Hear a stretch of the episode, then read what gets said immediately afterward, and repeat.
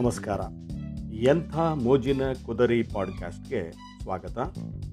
ಸ್ನೇಹಿತರೆ, ಇವತ್ತು ಒಂದು ಪುಟ್ಟವಾದ, ಅದ್ಭುತವಾದ ಕತೆ ತಗೊಂಬಂದಿದ್ದೀನಿ. ಒಂದು ಐದು ನಿಮಿಷ ಬಿಡುವು ಮಾಡಿಕೊಂಡು ಒಂದು ಸಾರಿ ಕೇಳಿಸ್ಕೊಂಬಿಡಿ. ಪತ್ನಿ ತೀರಿಕೊಂಡು ಇಂದಿಗೆ ನಾಲ್ಕು ದಿನಗಳಾಯಿತು. ಆಕೆ ಅಂತ್ಯ ಸಂಸ್ಕಾರಕ್ಕೆ ಆಗಮಿಸಿದ ಸಂಬಂಧಿಕರು ಒಬ್ಬೊಬ್ಬರಾಗಿ ಹೊರಟು ಹೋದರು. ಕೊನೆಗೆ ಸಾವಿನ ಗಂಧವಿರುವ ಆ ಮನೆಯಲ್ಲಿ ನಾನು ಮತ್ತು ನನ್ನ ಮಕ್ಕಳು ಮಾತ್ರ ಉಳಿದ್ವಿ. ಆಕೆ ಜೊತೆಯಲ್ಲಿಲ್ಲ ಎಂಬುದನ್ನು ನಂಬುವುದಕ್ಕೂ ನನಗೆ ಕಷ್ಟ ಆಗ್ತಾ ಇದೆ. ರೀ ಇಲ್ಲಿ ನೋಡಿ ಅಂತ ಹೇಳುತ್ತಾ ನನ್ನ ಬಳಿ ಓಡಿ ಬರುವುದನ್ನು ನಿನ್ನೆ ಎಂಬಂತೆ ನಾನು ನೆನೆಸಿಕೊಂಡೆ. ನಮ್ಮನ್ನು ಪ್ರಾಣಕ್ಕಿಂತ ಹೆಚ್ಚಾಗಿ ಪ್ರೀತಿಸಿ ಸೋತು ಹೋದ ನತದೃಷ್ಟಿಯಾಗಿದ್ಲು ನನ್ನವಳು. ತಮ್ಮ ಮೇಲಿನ ಅತಿಯಾದ ಪ್ರೀತಿಯಿಂದಲೇ ಇರಬೇಕು, ಆಕೆ ಯಾವತ್ತೂ ನಮ್ಮಿಂದ ದೂರ ಹೋಗಿರಲಿಲ್ಲ. ತವರು ಮನೆಗೆ ಹೋದರೂ ಕೂಡ ಮನೆಯಲ್ಲಿ ಅವರು ಮತ್ತು ಮಕ್ಕಳು ಮಾತ್ರ ಇರೋದು ಅಂತ ಕಾರಣ ಹೇಳಿ ಸಂಜೆ ಆಗುತ್ತಲೇ ಓಡೋಡಿ ಓಡಿ ಮನೆ ತಲುಪ್ತಿದ್ಲು ನಿಜವಾಗಿಯೂ ಆಕೆ, ಆಕೆಯ ಮನೆಗೆ ಹೋಗೋದು ನನಗಿಷ್ಟ ಇರಲಿಲ್ಲ. ಅದು ಆಕೆಯ ಮೇಲಿನ ಪ್ರೀತಿಯಿಂದಾಗಿರಲಿಲ್ಲ. ಬದಲಾಗಿ ಆಕೆ ಹೋದರೆ ನಮಗೆ ಅಡುಗೆ ಮಾಡಿ ಬಡಿಸೋರು ಯಾರೂ ಇಲ್ಲ ಎಂಬ ಸ್ವಾರ್ಥ ಕಾರಣವಾಗಿತ್ತು. ನಾನು ಮತ್ತು ನನ್ನ ಮಕ್ಕಳು ರಜಾ ದಿನಗಳಲ್ಲಿ ಟಿ ವಿ ಮುಂದೆ ಒಂದೊಂದು ಕಾರ್ಯಕ್ರಮವನ್ನು ನೋಡಿ ಖುಷಿ ಪಡುವಾಗ ಅಡುಗೆ ಮನೆಯಲ್ಲಿ ಅಡುಗೆ ಮಾಡುವುದರಲ್ಲಿ ನಿರತಳಾಗಿರ್ತಿದ್ಲು ಆಕೆ. ಯಾವಾಗಲಾದರೂ ಸ್ವಲ್ಪ ಟಿ ವಿ ನೋಡೋಕ್ಕೆ ನಮ್ಮ ಜೊತೆ ಬಂದು ಕುಳಿತರೆ, ಅಮ್ಮ, ನೀರು. ಲೇ, ಸ್ವಲ್ಪ ಟೀ ಮಾಡು. ಫ್ಯಾನ್ ಹಾಕು ಅಂತ ಎಲ್ಲ ಹೇಳಿ ಆಕೆಯನ್ನು ನಾವು ಆ ಅಡುಗೆ ಮನೆಗೆ ವಾಪಸ್ ಕಳಿಸ್ತೀವಿ. ನಾನು ಹೇಳದೆಯೇ ಎಲ್ಲವನ್ನು ಅರ್ಥ ಮಾಡಿಕೊಂಡು ನನ್ನ ಎಲ್ಲ ಕೆಲಸಗಳನ್ನು ಮಾಡ್ತಿದ್ದೆ ಇಂದು ಈಗ ಒಂದು ಕಪ್ ಟೀ ಮಾಡಿಕೊಡ್ಲಿಕ್ಕೋ? ಒಂದು ಲೋಟ ನೀರು ಕೊಡಲಿಕ್ಕೋ? ಆಕೆ ಜೊತೆಯಲ್ಲಿಲ್ಲ ಎಂಬ ಕೊಟ್ಟು ಸತ್ಯವನ್ನು ನಾನು ನೋವಿನಿಂದಲೇ ಅರಿತೆ. ಯಾವುದಕ್ಕೂ ಆಕೆ ದೂರುಗಳನ್ನು ಹೇಳಿದವಳಲ್ಲ. ಒಂದು ಒಳ್ಳೆಯ ಸೀರೆ ಕೂಡ ನಾನು ಖರೀದಿಸಿ ಕೊಟ್ಟಿರಲಿಲ್ಲ. ಒಂದು ಸಿನಿಮಾ ನೋಡಲು ಕೂಡ ಆಕೆನ ಜೊತೆಯಲ್ಲಿ ಕರ್ಕೊಂಡು ಹೋಗಿರಲಿಲ್ಲ. ಕ್ಲಬ್ಬು, ಪಾರ್ಟಿ ಅಂತ ನಾನು ತಡವಾಗಿ ಮನೆಗೆ ಬರುವಾಗ ಆಕೆ ಗಾಬರಿಯಿಂದ ಯಾಕೆ ತಡವಾಯಿತು ಅಂತ ಕೇಳುವಾಗ ನಾನು ಆಕೆಯ ಪ್ರಶ್ನೆಯನ್ನು ಲೆಕ್ಕಿಸದೆ ನಿರ್ಲಕ್ಷಿಸ್ತಾ ಇದ್ದೆ.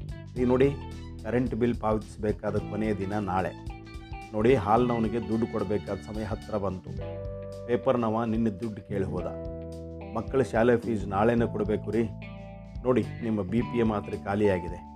ಹಾಗೆ ಆಕೆಯ ಬಯಕೆ ಮತ್ತು ಬೇಡಿಕೆಗಳನ್ನು ಬಿಟ್ಟು ಉಳಿದ ಎಲ್ಲವನ್ನು ಸಮಯಕ್ಕೆ ಸರಿಯಾಗಿ ಆಕೆ ನೆನಪಿಸಿಕೊಂಡಳು. ಇನ್ನು ಹಾಗೆ ನೆನಪಿಸುವವರು ಯಾರೂ ಇಲ್ಲ ಅನ್ನಿಸ್ತು ನನಗೆ.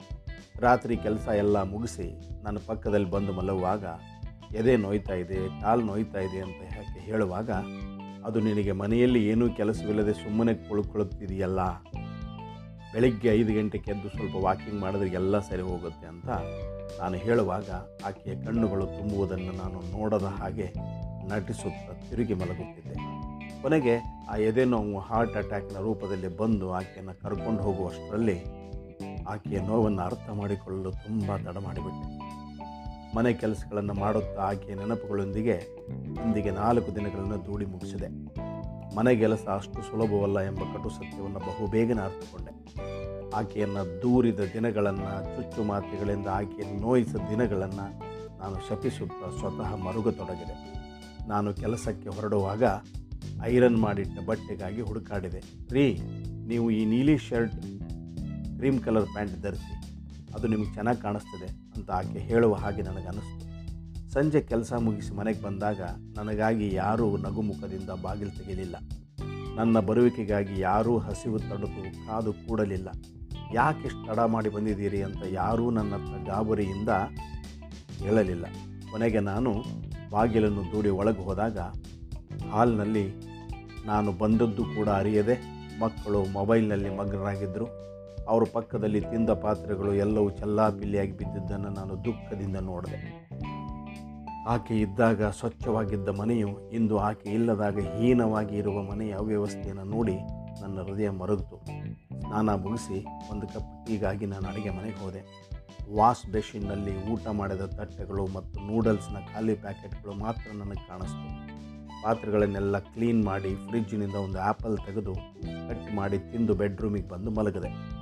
ಲೈಟ್ ಆಫ್ ಮಾಡೋದಕ್ಕೆ ಮುಂಚೆ ಗೋಡೆಯ ಮೇಲೆ ತೂಗು ಹಾಕಿದ ಆಕೆಯ ಮುಗುಳ್ನಗುವ ಭಾವಚಿತ್ರವನ್ನೊಮ್ಮೆ ತುಂಬ ದುಃಖದಿಂದಲೇ ನಾನು ನೋಡಿದೆ. ಆಕೆಯನ್ನು ನಿರ್ಲಕ್ಷಿಸದೇ ಇದ್ದಿದ್ದರೆ ಇಂದು ನಾನು ಸಂತೋಷದಿಂದ ಇರ್ತಿದ್ದೆ ಅಂತ ನೆನೆದು ಎರಡು ಹನಿ ಕಣ್ಣೀರು ನನ್ನ ಕಣ್ಣಿಂದ ಸುರಿತು. ಈ ಕಥೆಯನ್ನು ಓದ್ದವರಲ್ಲಿ ಈ ಕಥೆಯ ಕಥಾನಾಯಕ ನಾನೇ ಅಂತ ಯೋಚಿಸುವವರು ಅನೇಕರಿರ್ಬೋದಲ್ವೇ ಅಂಥವ್ರಿಗಾಗಿ ನಾನು ಹೇಳೋದೇನೆಂದರೆ, ಕಣ್ಣಿರುವಾಗಲೇ ಅದರ ಬೆಲೆ ಗೊತ್ತಾಗೋದು.